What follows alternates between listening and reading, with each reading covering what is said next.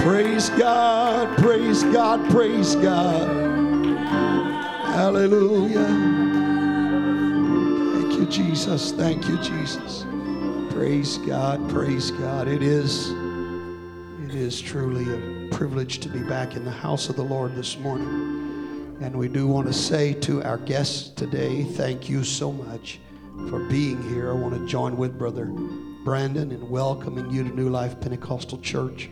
We want you to know that we are thrilled that you've chosen to come and worship the Lord with us. Amen. Thank you so very, very much for being here. This is your first time in an apostolic church. Our worship may seem a little different to you, a little unusual. Amen. But we are just expressing the absolute love and adoration we have for the King of Kings. Amen. Praise God. Folks don't mind expressing their admiration for their heroes, sports figures, music, personalities, movie stars. Folks will openly and vibrantly express their feelings about those individuals. But then they think we ought to come to church and do nothing. And we just, here at New Life, we feel a little differently about things. We think that if there is anyone who deserves for us to show the way we feel about them, it is our Lord Jesus Christ. Amen. He deserves our worship. He deserves our praise. He deserves us being vocal about the way we feel about him and what he's done for us. Amen. And I can tell you that if you give us the opportunity, we would be more than happy to sit down with you with the Word of God and show you our form of worship in the Bible. It really is there.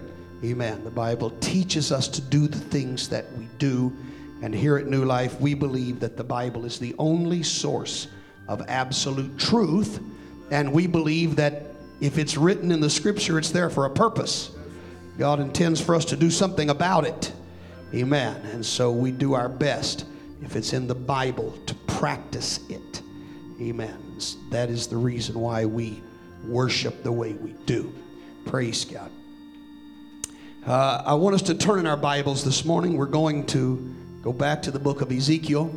I do beg your indulgence this morning. I'm not asking for sympathy. I'm simply explaining.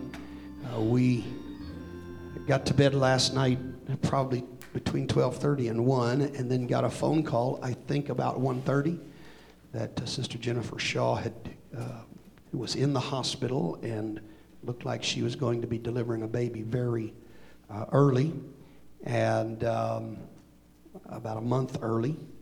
And so they asked us to pray. We began to pray. Tried to go back to sleep about 3 o'clock. They called us and said that baby's decided it doesn't want to wait. And so we have been at the hospital this morning, and happy to report that to the best of our knowledge, when we left, there was a healthy baby girl, and mother was doing well, and we're thankful for that. However, I am only human, and a lack of sleep does tend to affect my ability to pursue cognitive reasoning. And I've caught myself several times already this morning trying to say things, and I knew it just wasn't coming out the way I was trying to say it. So please, especially to our guest today, don't judge New Life based on today. Understand this is the life of a pastor, and I don't begrudge it at all. It is a joy to be able to be there for the birth of children. Just asking you to understand that I may have a little bit of trouble this morning trying to get my thoughts together, but we're going to do our best. That's why we thank God for notes. Amen. Yeah.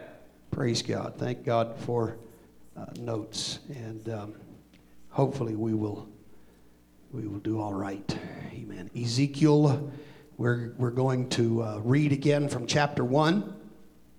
And beginning with verse 1, read the first 3 verses here. And we've been doing this. We have been for a couple of years now, actually, going through the Bible on Sunday morning, starting in the book of Genesis in the very beginning, and trying to hit the overview of each book of the Bible, trying to understand what it's about. At least that was our original intent. As we have gotten into it and gone through it, we have begun to dig deeper and deeper as we go, spending more and more time on each book of the Bible, it seems. And Ezekiel has certainly been no exception to that. Today will be the sixth lesson that we've had from this book, and I can assure you we will not finish today. However, I also want to assure you, I hope to get us at least to the halfway point.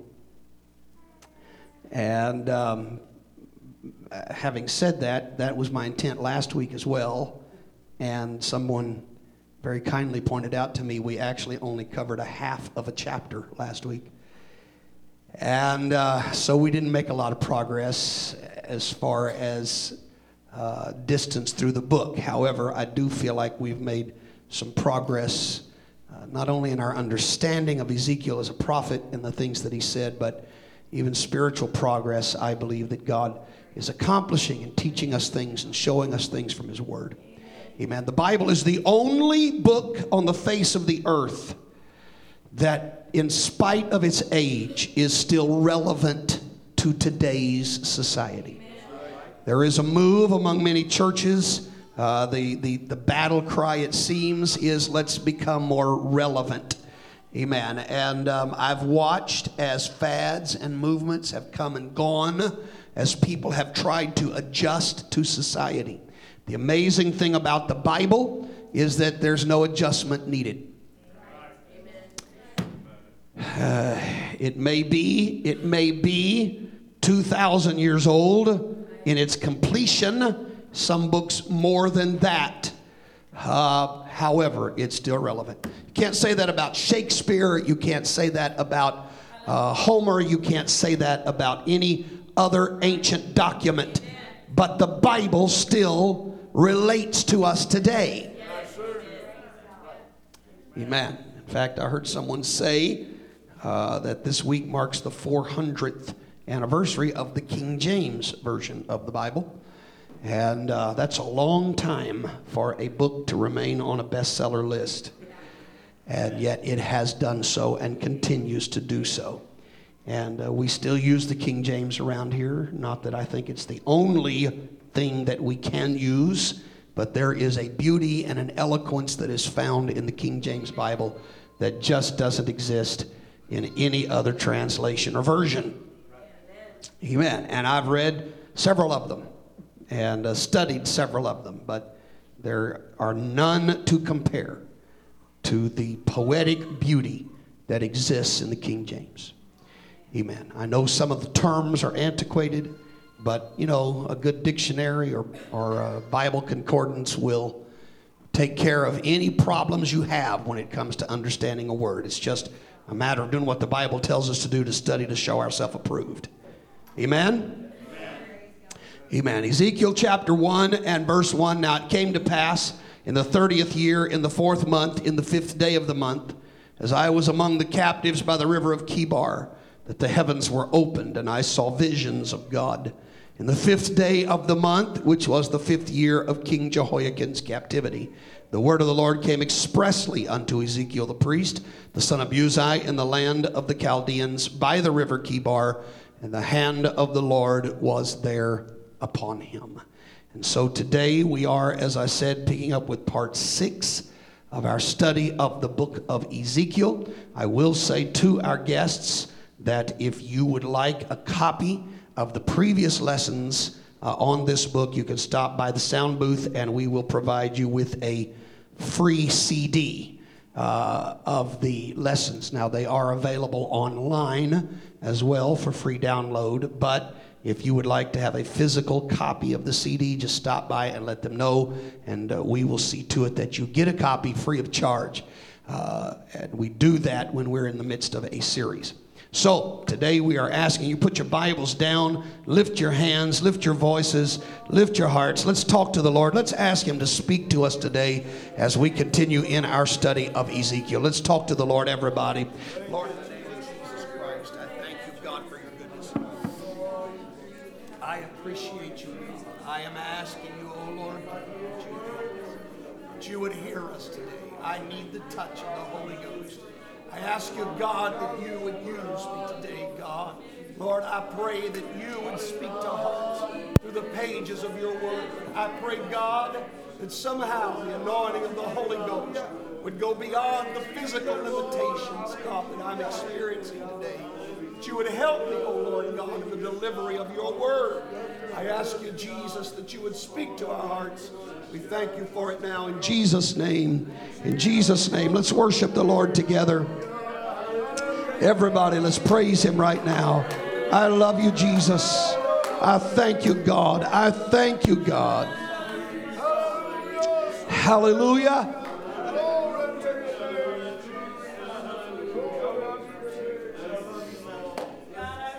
I love you, Jesus. I love you, Jesus. I love you, Jesus. Praise God. Praise God. God bless you. You may be seated. For the sake of those who have not been a part of the study, I want to do just a basic review of the concepts of this book before we get into the chapters themselves. And we will be starting today in chapter 18 of the book of Ezekiel. If you'd like to turn there and be ready, we're going to be dealing with the book from that point forward this morning and see how far we can make it. But let me tell you a few things about the book. First of all, the basic message of the book is recognizing God's sovereignty. It was the job of the prophet Ezekiel to remind the Jewish people that Jehovah was God, that he was their Lord, that they were to serve him. Now that sounds like a redundant thing for a prophet, for a preacher to have to say to quote unquote church people. But I've found a lot of people who want to go around calling themselves Christians, who seem to forget that God really is supposed to be in charge of every aspect of their life.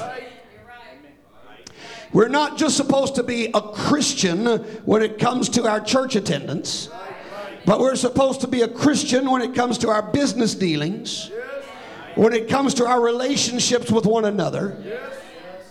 Well, hallelujah. Every aspect of our life ought to be governed by what God expects and desires out of us. And the Jewish people during this period of history seem to have forgotten that. In fact, though they claimed to still be worshipers of Jehovah, they had their own idols. They had their own religion that they really had developed that was outside of what the scripture had declared for them. And so it was that God had to send a heathen nation to take his people into captivity to remind them that Jehovah was in charge. You see this idea repeated throughout the book of Ezekiel. As you read through it some 70 times in the book, you will see the phrase, "They shall know that I am the Lord." Amen. And the whole idea, I am the Lord. We use that word Lord as though it were just an interchangeable term with God, but it's really not. The word Lord is another word for a master. It is one who rules over another. So when he said, I want them to know that I am Lord, he wasn't just saying I'm God in heaven. But he was saying, I'm supposed to be their master. I'm supposed to be calling the shots in their life. I'm supposed to be the one who determines what they will do and what they won't do. Well, praise God. And so he reminded them, some 70 times reminded them. And saying to them, when I get through with you, you will know who's in charge here. You will know that I I am the Lord. Now, Ezekiel prophesied during the same basic time period as both Jeremiah and Daniel. One of the things that I have pointed out to you as we've studied through this, and even pointed it out back during our study of Kings and Chronicles many months ago, was that the city of Jerusalem, when it was overthrown, was actually overthrown three times. There were three times that Nebuchadnezzar sent his army into the city of Jerusalem, and each time they took away captives, and each time they did more destruction to the city. And it's important that you remember that little fact. That's not just a piece of trivia, but it's important that you remember that there were three different times. And in each of these times of carrying away captives, one of these three prophets was carried away. They were carried away at different times. Daniel went in the first carrying away, and he served God in the palace of the heathen king. We talked about that not only in the first lesson, but we kind of got hung up on that during last week's review as well, talking about how you need to learn to serve God wherever you are, whatever your circumstance. Daniel was serving in a pretty difficult circumstance. Daniel believed that Jehovah was the only God, yet he was serving a man that worshiped many gods. But he did it faithfully. He executed his job faithfully. Amen. And never compromised his convictions. And so there was Daniel in the palace, carried away in the first overthrow, the first siege of Jerusalem. And then Ezekiel was carried away in the second siege, and he was serving God among the captive people that were living there in Babylon. He wasn't in authority. He wasn't in the palace. He was just one of the people. But he was one of the people God chose to put his hand on and use in a very special way. Right. And then Jeremiah was actually carried away in the third and final overthrow of Jerusalem. So he remained behind in the city while Daniel was prophesying in the palace, and Ezekiel was prophesying among the captives. Jeremiah was back there with the remnant that was still in Jerusalem, still prophesying to them. But all three men were living during the same basic time period. And so we understand that. Now, Ezekiel was evidently quite a bit younger than Jeremiah was, and some people believe that he was even a student of Jeremiah's. We don't know that, but it is thought that that's a possibility. Now, we have talked about the outline of the book, and again, I don't want to go through that outline in detail, but just so you'll know and remember, chapters 1 through 3 of Ezekiel deal with the call of this man of God, when God calls him into the position of a prophet. And then chapters 4 through 24, which is where we have been now for many weeks, is God's judgment on the city of Jerusalem. And all of these chapters, chapters 4 through 24, are dealing with the judgment that is coming, and by the time we get to chapter 24, we see it happening on this city of Jerusalem. And then chapters 25 through 32 detail God's judgment on other nations besides Israel. God's going to judge the Ammonites. He's going to judge the Moabites. He's going to judge the Egyptians. On and on, God begins to address these other nations that he's going to judge, just like he judged Israel. And then in chapters 33 through 48, these chapters actually discuss the coming restoration. And here was the idea. If you take the book of Ezekiel as a whole, what you're going to find are warnings, judgment's coming. You got to turn around. You got to change. You got to get a hold of God. You got to get back to where you belong spiritually. Judgment comes. And when it comes, it's devastating. And then God looks around at the other nations and says, look, don't sit there and laugh at what's happened to Israel, because your day's coming. But in the midst of all of this declaration of judgment, the bright spot of it all are these last chapters. Because what you see here is that God says, it doesn't matter what I have allowed to happen to my people. I have an ultimate plan for them, and it ain't over yet, honey. It's not done yet. I may have allowed them to be carried captive, but I'm going to take them back to the promised land. I have things in store for them. Hallelujah. Amen. And church, this is a very important lesson for us to learn. Because God never just judges his people. God disciplines his people, but is with a goal of bringing them to better things. And God had a better plan for his people than what they had experienced up until this point. He really did.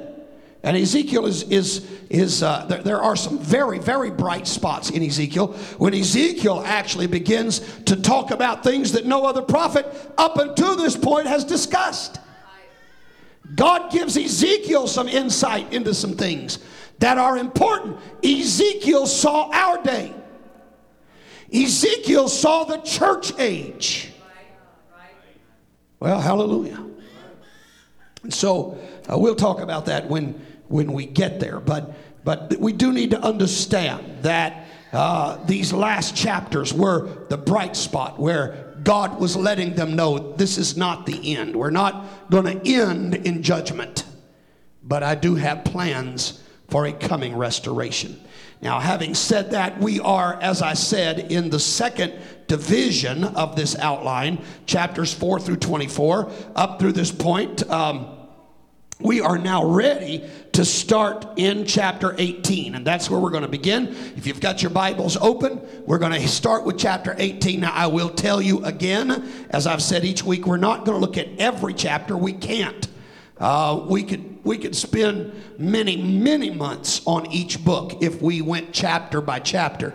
We're not doing that, but we are trying to pull some things out and glean some things that are of special significance. It's all important.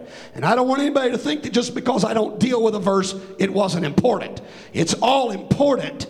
But there are some things that carry special significance that I want us to look at. So Ezekiel chapter 18, and there are several things in this chapter.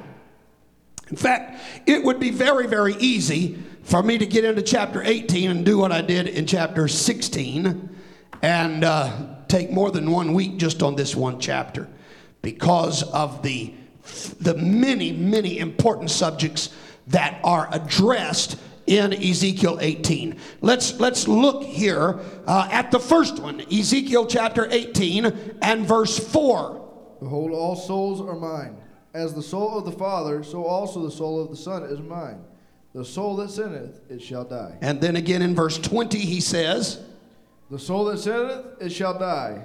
The Son shall not bear the iniquity of the Father, neither shall the Father bear the iniquity of the Son. The righteousness of the righteous shall be upon him, and the wickedness of the wicked shall be upon him. Okay, now just leave this verse up for just a minute. Now twice, he says it in verse 4. He comes back and says it in verse 20. The soul that sinneth, it shall die. Now I want to tell you something. That is an eternal principle of the Scripture. That's not just a word of warning to the Jews in Ezekiel's day. It is a principle. In fact, the Apostle Paul stated this same principle when he said in the book of Romans, the wages of sin. Wait a minute. Don't just rush by that next word. The wages of sin is, not was. It's not past tense. The wages of sin is death. Right now, Paul writing in the church age, in what so many folks call the age of grace, Paul states to the Christians that right now the wages of sin is death. That doesn't change. That's an eternal principle. And we need to understand you cannot live in sin and get by. Sin brings death. I'm telling you, sin is a spiritual poison.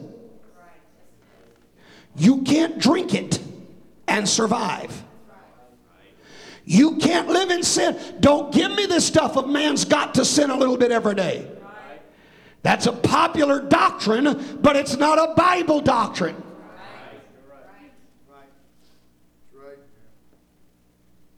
You know, if you have to sin every day, that tells me you are the servant of sin. I'm not the servant of sin. I'm the servant of Jesus Christ. And he whom the Son has made free is free indeed. That doesn't mean I never make a mistake. Doesn't mean I never slip up. But it does mean I'm not a slave to sin. I do not have to sin every day. That's nonsense.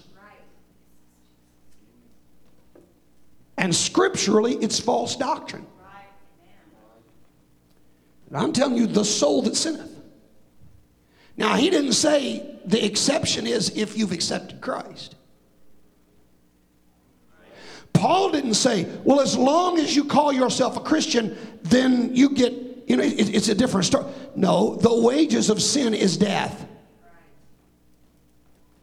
It's that way for everybody. None of us can live in sin and get by. Remember, this was not a heathen nation that Ezekiel was prophesying to at this point. These were the quote-unquote people of God. And God said to them, the soul that sins, it shall die.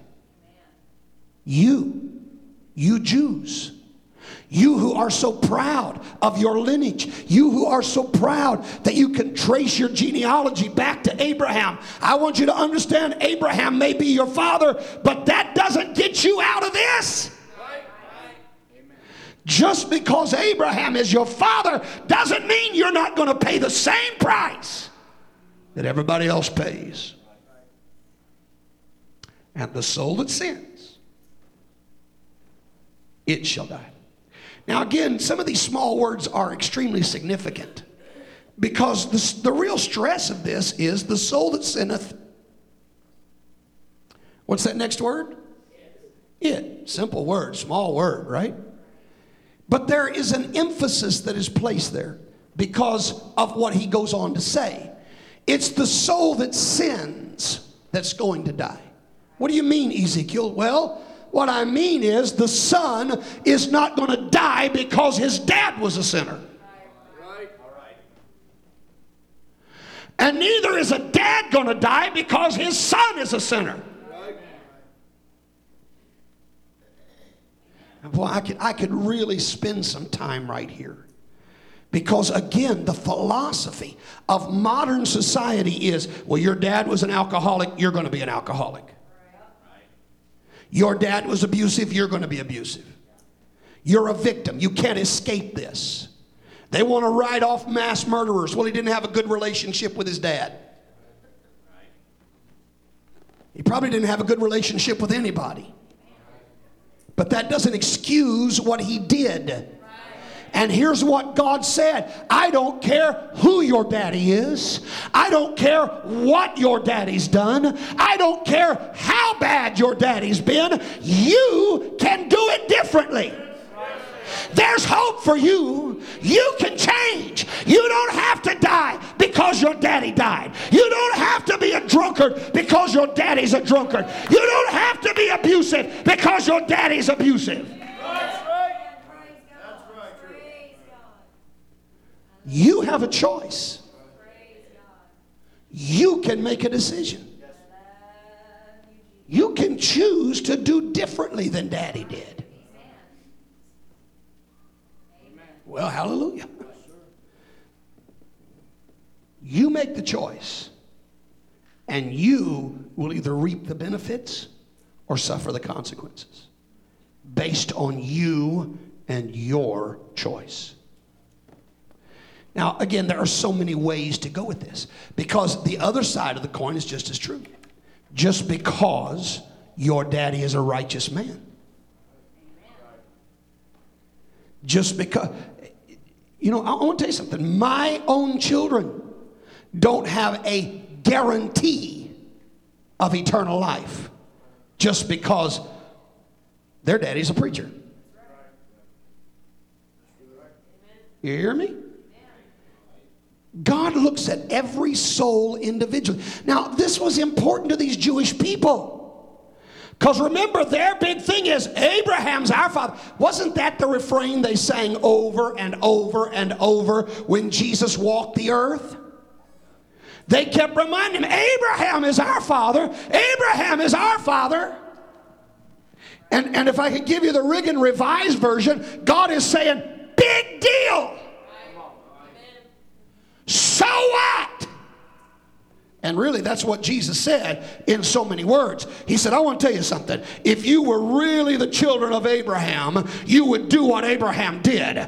Abraham believed God. Abraham followed God. Abraham made sacrifices for God. Abraham walked away from his entire family to obey the voice of God. You won't listen to anything God has to say. So I don't care if Abraham is your dad. That doesn't matter. That doesn't save you. Somebody said many years ago, and it's a true statement, God doesn't have any grandkids. You're not saved because your parents are saved. You're not born saved because your parents are Christians. You got to make a choice. And your parents can be the most godly people on the face of the earth. But if you choose to sin, you're going to die just like the rank sinner. The soul that sinneth, it shall die.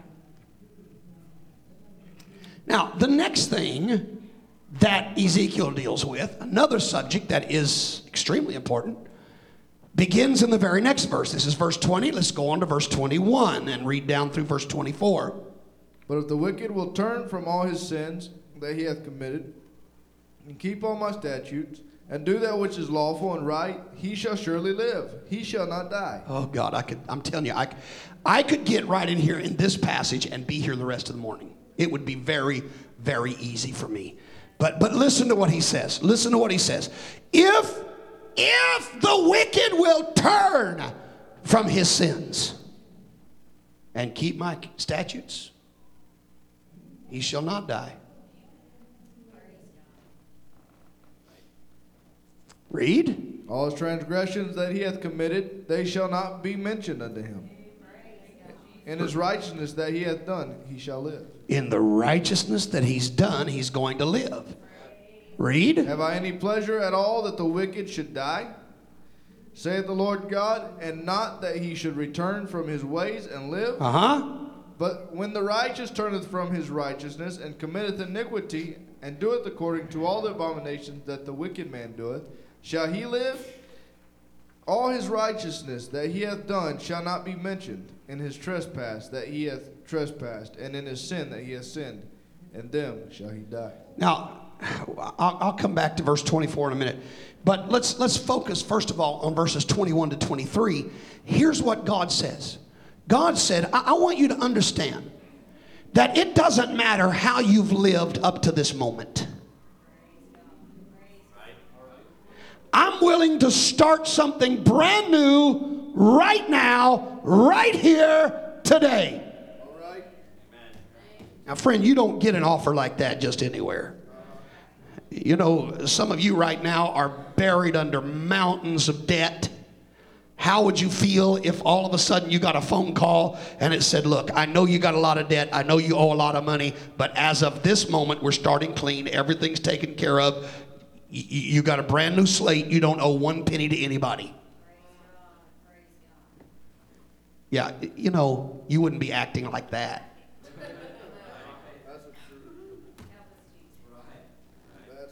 I don't care how unemotional you try to tell me you are.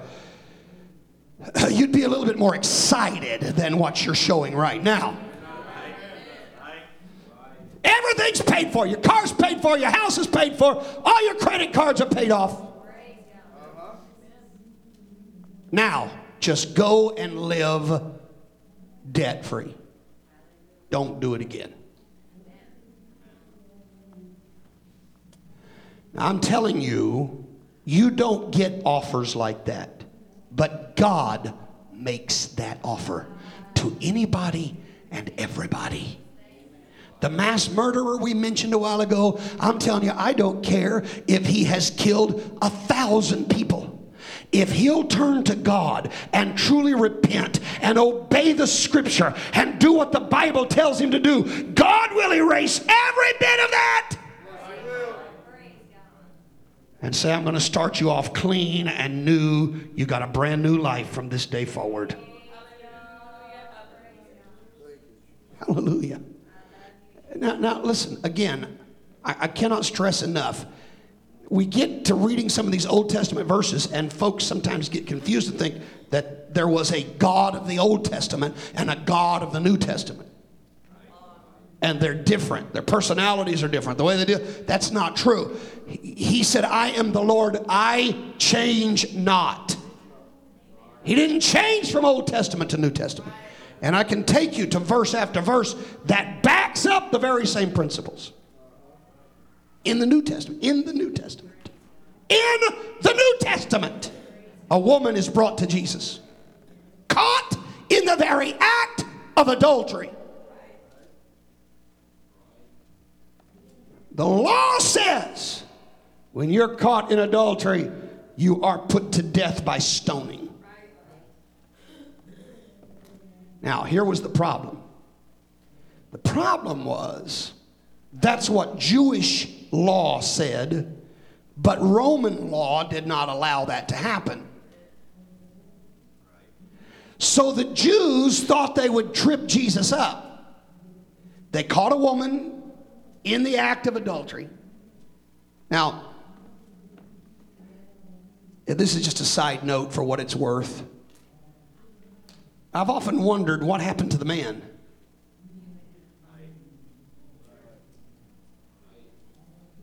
They caught her in the act, so they caught him too.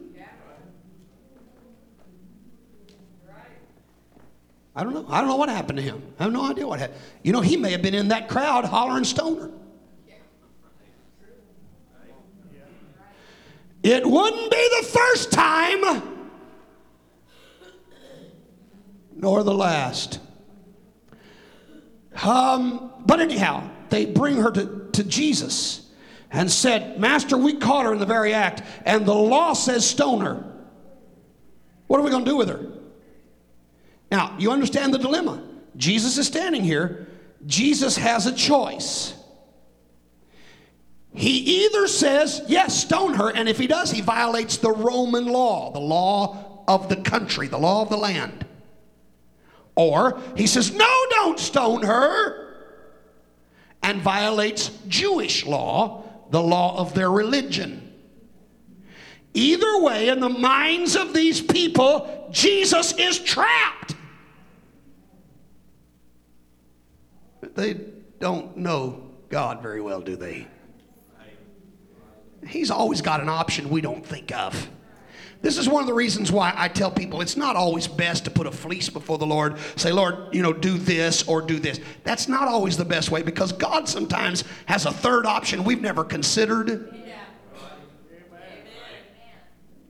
And so here they're telling Jesus, are we going to stone her or are we going to let her go? Which law are we going to obey here? And which law are we going to break? But either way, you're a lawbreaker. So Jesus says, he stoops down, he writes in the sand, and he says, let him that is without sin cast the first stone. If you've never done anything wrong, you've never committed sin, you go ahead and start. You start the process. Now, I'm telling you, what an answer. He's not violating Roman law. He's not violating Jewish law. Let him that's without sin cast the first stone. And he just goes back to writing in the sand. And when he looks up, there's nobody there but her. Amazing, isn't it? Nobody there could say, I've never sinned. I've never done anything wrong. So they all left. Now, a lot of folks want to end the story right there, but I told the story because of the way it ties in to this. The story doesn't end with Jesus looking up and seeing that no one is there. He says, woman, where are thine accusers? And she says, there are none, Lord. And he says, neither do I condemn thee. And most people want to put a period there and close the story. But Jesus didn't stop with, neither do I condemn thee. He said something else, didn't he? Go and sin no more. Woman, I know you're guilty. I know you've done it. I know there is sin in your life. I know you are worthy of death. But I'm telling you that as of this moment, I'm willing to forget it all, so long as you change your ways. You don't go back to doing what you've been doing. You don't go back to committing adultery. You don't go back to living that wicked life. Are you hearing me this morning? This is what so many churches have gotten away from. They say, well, you know, we're all just sinners saved by grace. I was an alcoholic when I came to God, but I accepted Christ. I'm still an alcoholic, but now I'm a saved alcoholic. No, it would be funny, but they really believe that. There are people that I've talked, I'm not making that up. I talk to people that really believe it. I had a man tell me one time. He said, look, I want to tell you something. I've accepted Christ in my life, and if I go out today when I get off work and I get drunk and then I go and commit adultery with another man's wife, and on my way home I die in a car wreck, I'm going to heaven. There are people that believe that. That's not what the Bible says, but there are people that believe it. Jesus didn't say to the woman, neither do I condemn thee. See you later. He said, neither do I condemn thee. Go and sin no more. You got a fresh start. You've got a fresh slate. You can begin your life all over again. But this is what I'm telling you, woman. Don't go back to the old lifestyle. And this is what God said to these Jews. They are on the precipice of judgment. But he said, look, I don't care how you've been living. I want you to know that right now, at this moment, if you'll change your ways, if you'll turn around, if you'll start doing what's right, I'm going to forget everything wrong you've ever done. I'm not going to hold any of that against you. I'm giving you a chance to write a brand new record. That's right. Oh, friend, I'm telling you, what an opportunity. And I'm telling you that that opportunity is available for everybody under the sound of my voice. It doesn't matter what you've done. It doesn't matter where you've been. It doesn't matter what you've been guilty of. None of that matters if you'll change. You say, preacher, I can't change. You're right, but God can change you. You repent of your sins. You ask God to forgive you for what you've done. That's the first step. You got to admit you have sinned. And you got to ask God to forgive you of those sins. And you got a purpose in your heart that with his help you're not going back to those sins. You repent. You get baptized in Jesus' name. You receive the gift of the Holy Ghost, and it is the Holy Ghost that empowers you to not go back to the sinful lifestyle. Amen. Again, we'll get into this more. I don't want to get ahead of myself, but we'll get into this more somewhere else here in the book of Ezekiel. We're going to talk about it. But this was the whole problem with the Jews. They had this list of rules and regulations, and they couldn't live it by themselves. And so God actually told Ezekiel, I'm going to change things. It's going to be different. I'm not going to change, but I'm going to change the way people approach me. I myself are going to remain consistent, But your approach to me is going to be different. It's not going to be based on a list of rules that were written on tables of stone. But I got another plan. He tells that to Ezekiel. We'll see that later on as we continue to study this book. But this is the beautiful part of it all. And that is that if you'll change, if you'll turn around, if you'll repent, God is willing. God is faithful. God is merciful. God will forgive your sins. He'll put them as far from you as the east is from the west. He said, your sins and iniquities I will remember no more.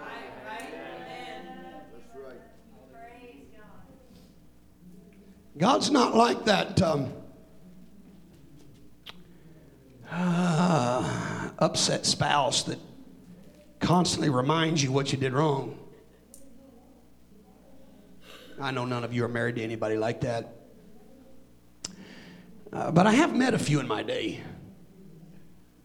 In fact, I dealt with a woman one time that I promise you every time we got in a counseling session, I'm not exaggerating, I'm not making this up. Every time we got in the counseling session, she would start reaching back 4 years, 5 years, 6 years, 8 years, knew the exact day, knew the date, knew the approximate time of day that the incident happened, and would remind her husband again and again of what he had done. I'm so glad God's not like that. Amen. Yes, sir. I am so glad God is not like that. I'm telling you, God, and God's the only one who can. In fact, you know, somebody said, well, you need to forgive and forget. The Bible doesn't tell us to forgive and forget because you can't forget. There is no forget button. You know, wouldn't it be nice if our brains had a delete button like the computer? And there were things we just push a button, boop, it's gone. Oh, wow, wonderful, it's gone. Doesn't work that way. The problem is, too many of us would be deleting the wrong things again. You know,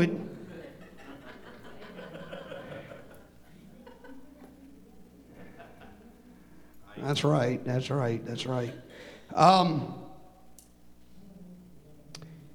But we can't forget. But just because we can't forget doesn't mean we have to keep bringing it up. But the good thing about God is that God literally said, I will remember them no more. God said, I will not just forgive, but I will forget. Yes. Right.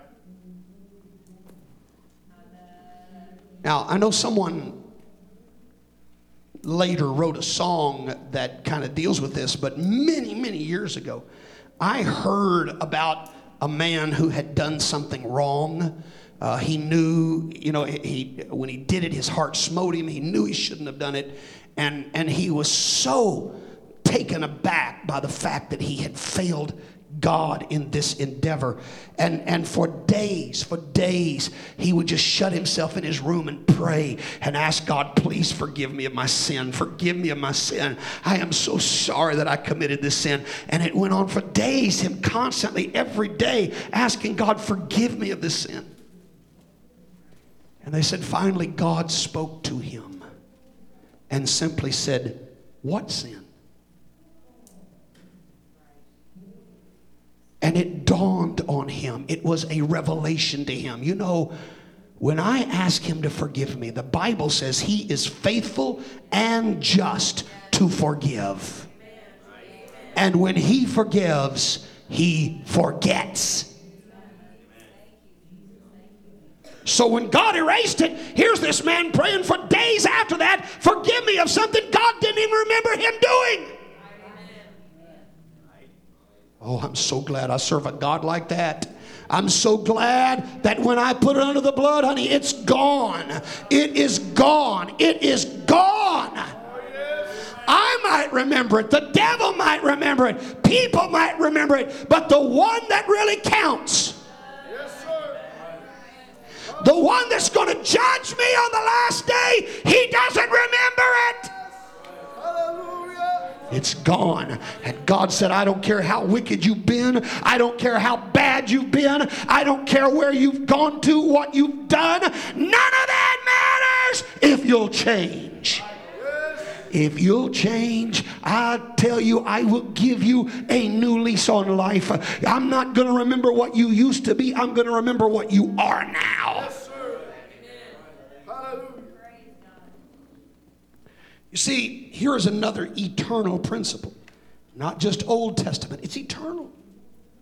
And that is, it doesn't matter how you start out. It's how you finish that counts. That's what matters.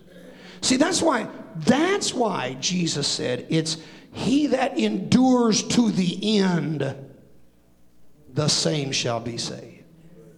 Not he that starts out really well, you know, and has this major conversion and really gets on fire for God. Oh, I mean, he becomes a Bible thumper deluxe, you know.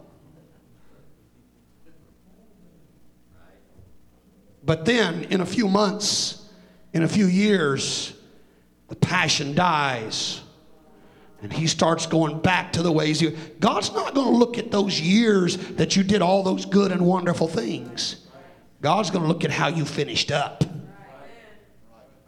In fact, that's what verse 24 says. Verse 24 says there is another side to this coin.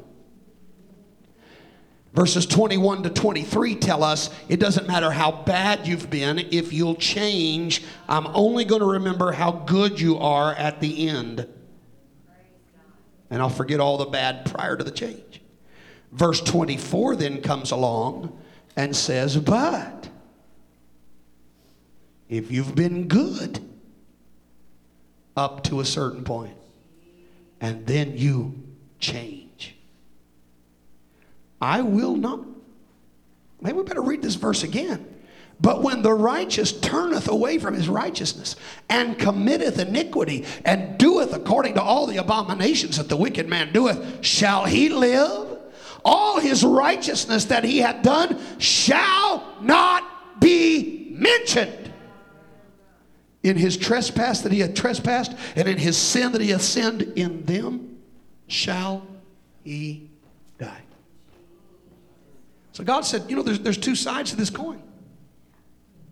You can start out and be the most wicked person on the face of the earth. Turn! And I won't remember your wickedness. I'll only remember the goodness you ended up with. But the other side of the coin is this. You can be the most holy person on the face of the earth and turn. And I will not remember all of your holiness and all of your goodness and all of the righteous things that you did up to that turning point. I will only remember how you ended up. See, I remember preaching a message a number of years ago about the earthly ministry of Jesus Christ. It is an interesting thing. I think most of us know that there was a time that he made a whip and drove out the money changers from the temple. What many of us don't know is that it appears from the scripture that it actually happened twice in his ministry. There were two different times he did this. One, you read about it. If you read the book of John, you're going to find out that right after his first miracle, changing the water to wine, immediately after his first miracle, this is the beginning of his ministry, he goes into the temple and drives out the money changers. But then you get to reading the other gospels and you find out that at the end of his ministry, after his triumphal entry into Jerusalem, once he gets into Jerusalem, one of the first things he does in Jerusalem at the end of his, you know, his triumphal entry was the week before he was crucified. And it was after the triumphal entry, he goes back into the temple and drives out the money changers again. It happened twice. But here was my point. It happened in the beginning of his ministry, and it happened in the end of his ministry. The idea is this. He didn't change. What he believed starting out is what he believed when he finished up. And I'm saying to us, we have to be the same way. We can't start out on fire for God. Start out, oh, I'm really going to do what's right. I'm really going to, and then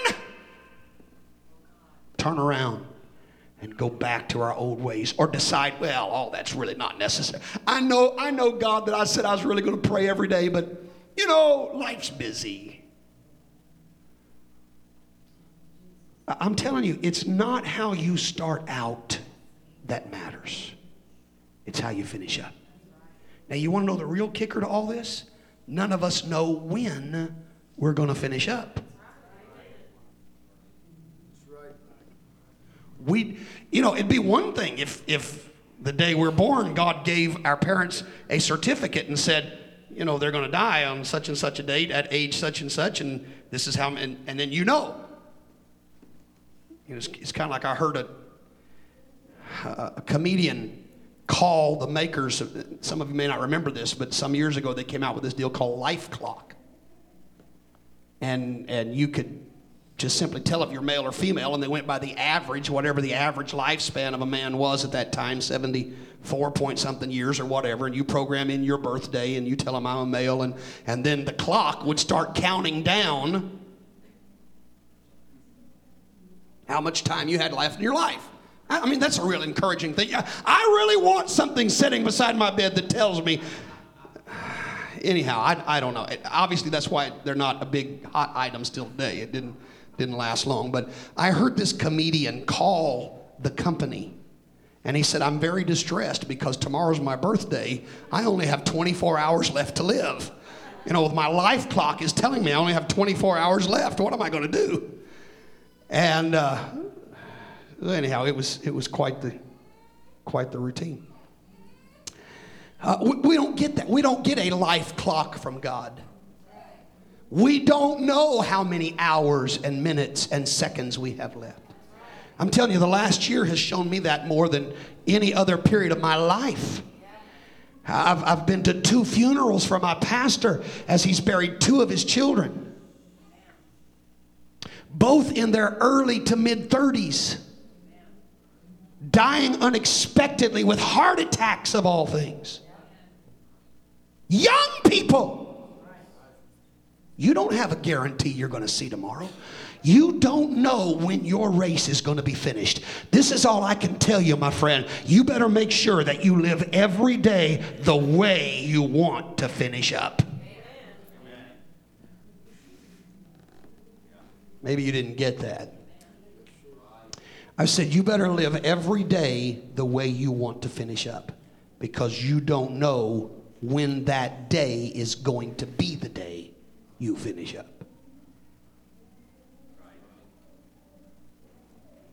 Hallelujah. I want to know that I'm ready. How about you? I want to know that I am ready. Yes, sir. Yes, sir. I want to know that the way I'm living right now, Lord, if this is my last day, I want to know that the way I'm living today is the way that you're pleased with. That's right. I want you to ask yourself, if today were my last day, could God look at me and say, well done? Because he's not going to say well done if you haven't done well. The Bible says it is impossible for God to lie. So if you haven't done well, he's not going to say well done.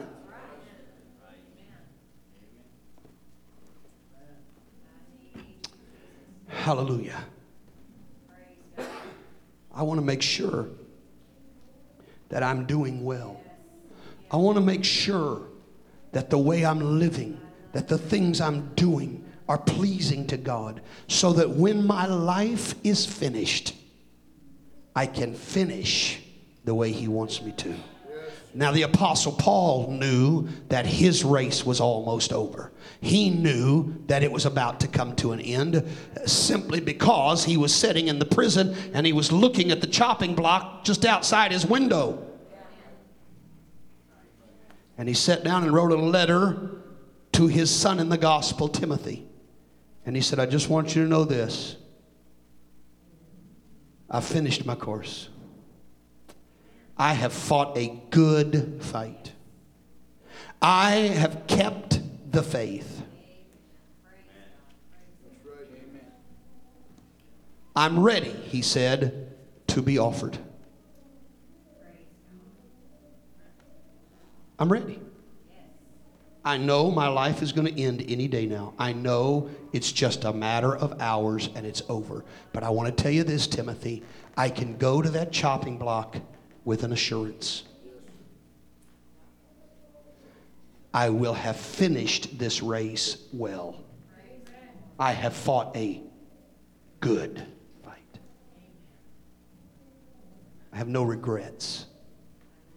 I have no regrets. Oh, hallelujah. How many of us can say that about our life? How many of us can say what the Apostle Paul did? I want to be able to. I want to be able to. I want to feel that way about the life that I'm living. I want to be able to say, you know, I've been in a fight, but I have fought the fight well. I finished my course. I didn't leave anything undone. There are not things that I wish I could go back and do over or wish that I could go back and complete. There's not somebody that I wish I would have talked to, somebody I wish I would have told about salvation. There's none of that.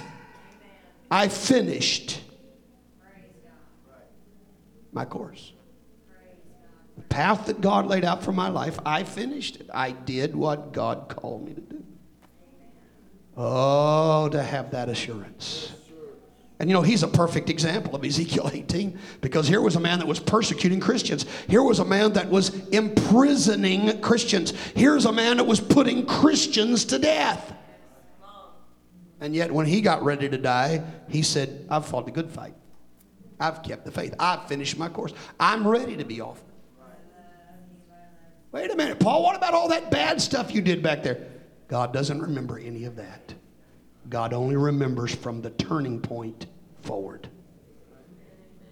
Oh, hallelujah. Hallelujah. Hallelujah. I want God to see one turning point in my life. I want him to see a turning point in my life. February of 1972. I want that to be the day that it all started for me. And everything before that really doesn't even exist. Well, praise God. I don't want there to be another turning point somewhere between here and eternity. Once I made that turn toward God, I want to continue on that path. I want to continue in that direction until he calls me home. Anybody else feel that way this morning? Hallelujah.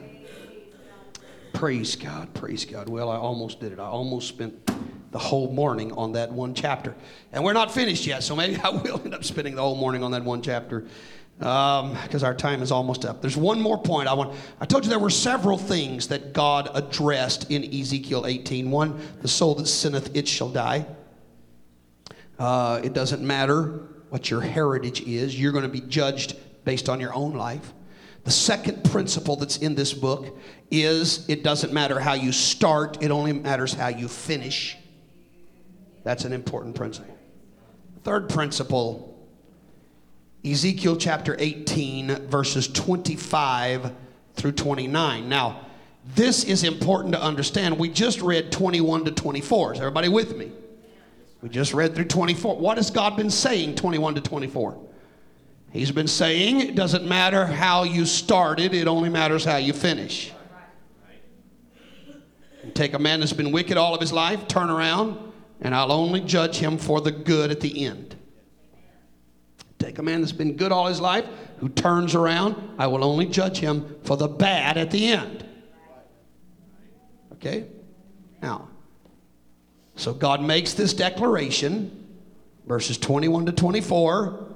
Now let's read what they're saying about this in verses 25 to 29. Yet you say, the way of the Lord is not equal. Hear now, O house of Israel, is not my way equal? Are not your ways unequal? When a righteous man turneth away from his righteousness, and committeth iniquity, and dieth in them for his iniquity that he hath done, shall he die?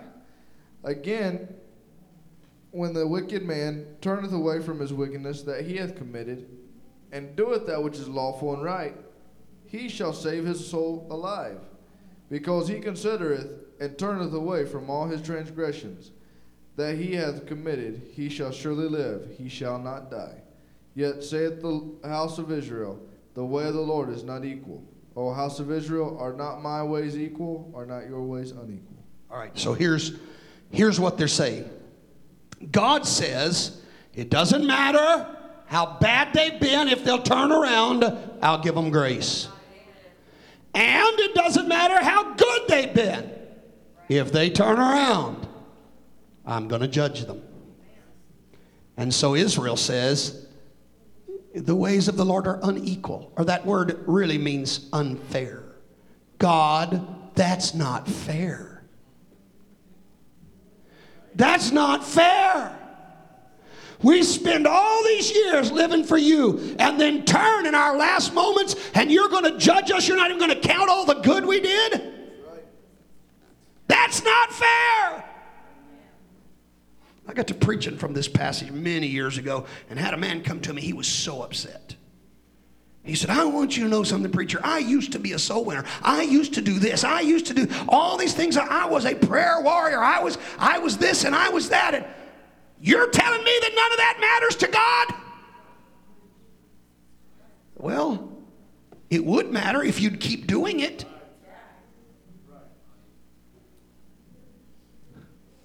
Look, I'm just giving you a Bible. I know this is not popular, but this is what upset these Jews. They said, that's not fair. That's not fair. My children will tell you this was a pet peeve of their father when they would come to me and say, but Dad, that's not fair. In fact, they can probably tell you what my response was. My response was, honey, life's not fair.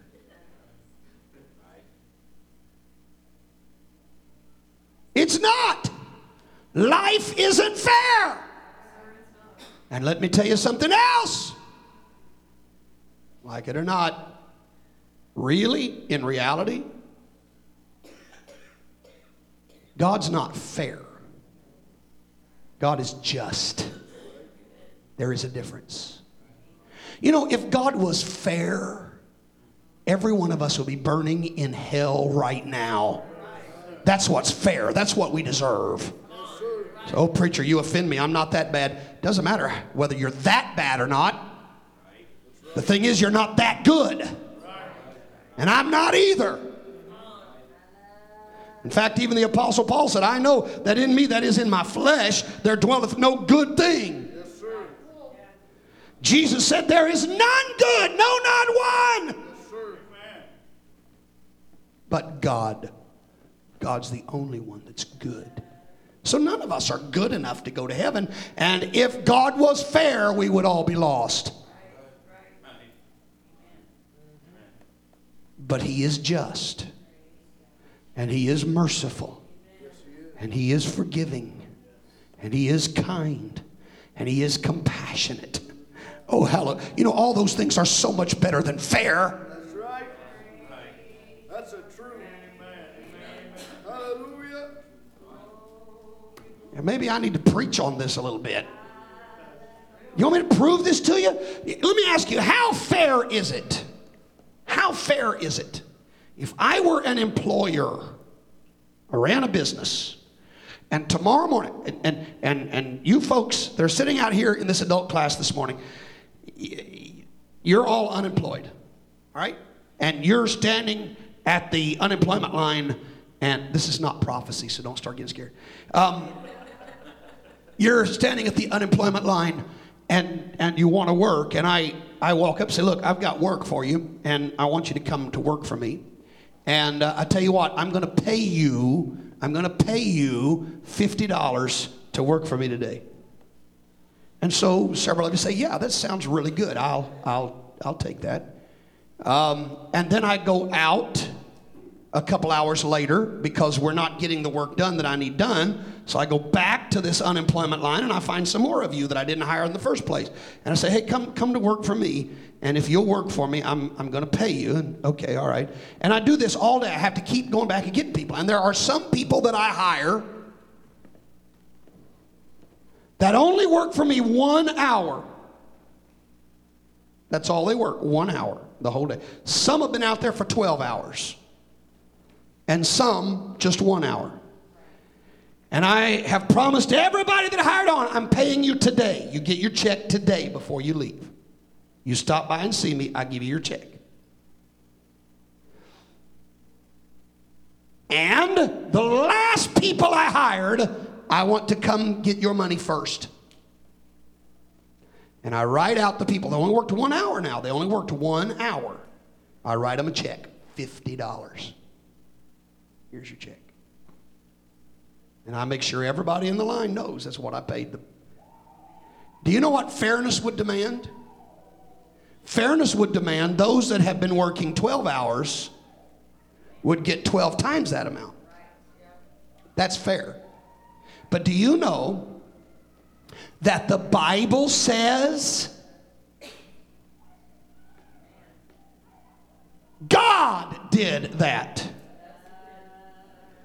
God called people in at the last hour and paid them exactly what he paid those that had worked all day long. And whether they worked 12 hours or they worked 1 hour, they all got the same pay. That's not fair. I'm telling you what, our labor boards and the EEOC and everybody would come down on an employer like that in the United States of America today. But that's the way God paid them. Because God said, I told you when you hired on what you were getting. Right. This is what you agreed to. Yeah. You agreed to work 12 hours for $50. You agreed to this. Yeah. Right. Right. I know, but when you paid the guy that only worked 1 hour the same amount, that's not fair. You're right, it's not fair, but it's just. Right. Hello? That's why there are people that are rejoicing in heaven today that never went through the things the Apostle Paul went through. They never suffered like he suffered. They didn't work the long hours he worked, but they're enjoying the same heaven.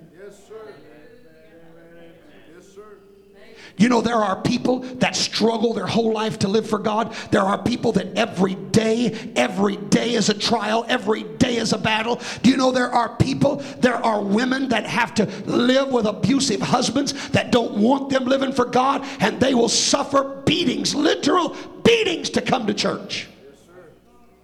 And there are people that have died in that condition, that every day of living for God was a battle.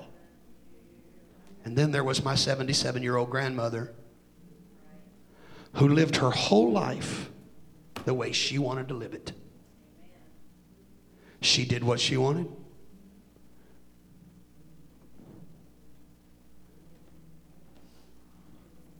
But just about 2 months or 3 months before she died,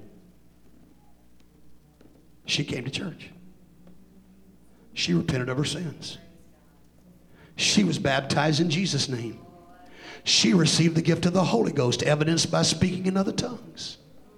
Can I tell you, she only lived for God about 3 months. She's in the same heaven today as people that struggled and fought every day for years. Is that fair? No, but it's just. Oh, hallelujah. But this was the argument of the Jews. It's just not right. We've been your people all these years. We've called ourselves Jews all these years. We've been set apart all these years. And now just because in these last few years we've turned around, you're going to judge us? That's not fair, God. God said, let me tell you who's not fair. You're not fair. What? How could he tell them they're not fair? I'll tell you how. because he blessed them every day. God gave them things. God overthrew their enemies for them. God came through every time they cried out to him. Every time they prayed, God was always there. They would backslide, and God would send a judge, and God would allow the Philistines or whoever to come against them, and they'd pray, God forgive us, and God would always come to their rescue. And he would no sooner rescue them till they turn right around and run right back to their idols and start serving their strange gods. Now, honey, that's not fair. Right. It wasn't fair to God. Right. Expect God to always be there to bail you out of the problems you create. To use the terminology of Elder Vaughn Morton, you scramble your eggs and then expect God to unscramble them. Right. You just can't unscramble eggs. Now, God can. I can't. And there's a lot of people. There are a lot of people that have wanted me to come unscramble eggs that they've gotten totally scrambled. And I just can't unscramble your eggs. I'm sorry. They are scrambled. I can't unscramble them. But God can. And God did it for the Jews time after time after time. They got every egg they had scrambled, and God would come around and unscramble them. And you know how they thanked him? By going right back and scrambling again. God said, now look, don't you accuse me of being unfair. Don't tell me I'm not just. Don't tell me I'm not just. I'm telling you, you are not fair to me. I've been there. I've helped you. I've heard you. I've answered your prayers. I've come through for you time and time again. And all I ask is that you serve me, that you love me. I would just like to see a little appreciation, that's all. And then you want to turn around and tell me I'm unjust. I'm not unjust. I'm not unjust. You're the ones that are unjust.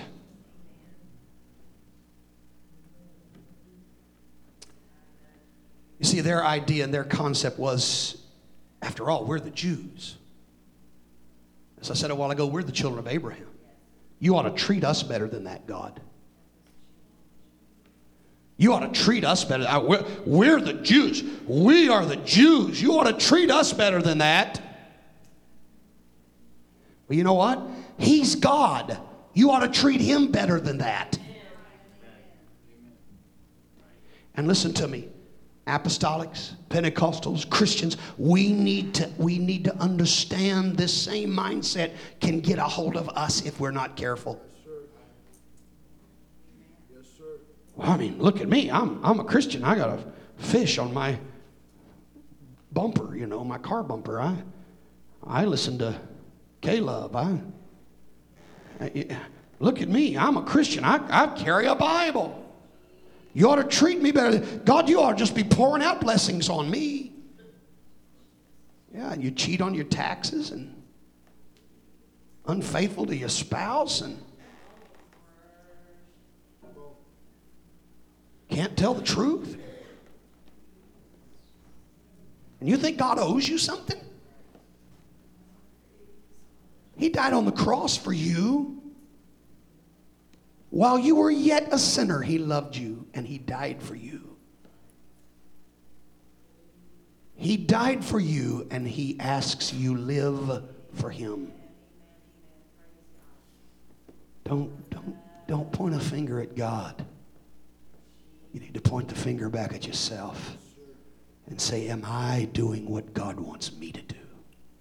Am I living like God wants me to live? I need the musicians to come. We finished chapter 18. That's as far as we got. I really wanted to at least get through chapter 24, but we'll lump in these last few chapters here and try to make up some time next week if we can. Hallelujah. I want to tell you, God is a just God. He is a loving God. He is a compassionate God. He is a forgiving God. No, it's not really fair that you can live a righteous life and in your latter days turn around and start living an unrighteous life. and be judged as a consequence. That's not fair, that all those years of righteousness would not be remembered. But it's not fair that all the years of wickedness would not be remembered if you decide to turn around and start doing right. That's not fair. But it's just. It's merciful. And I'd rather have mercy than fairness any day. I said, I'd rather have mercy than fairness any day. I want his mercy. I want his mercy. That's what I want. Yes, hallelujah. Hallelujah. And I'm going to tell you, his mercy is extended to you in this house today. Let's stand together, everyone. His mercy is extended to you in this house right here, right now. The hand of God reaches out to every individual. God is saying to you, I don't care what you've been. I don't care where you came from. I don't care what you've done. I don't care what your past is. None of that matters to me. I'm willing to start something new with you right now, right here, today. If you'll give your life to me, we'll begin a brand new record today.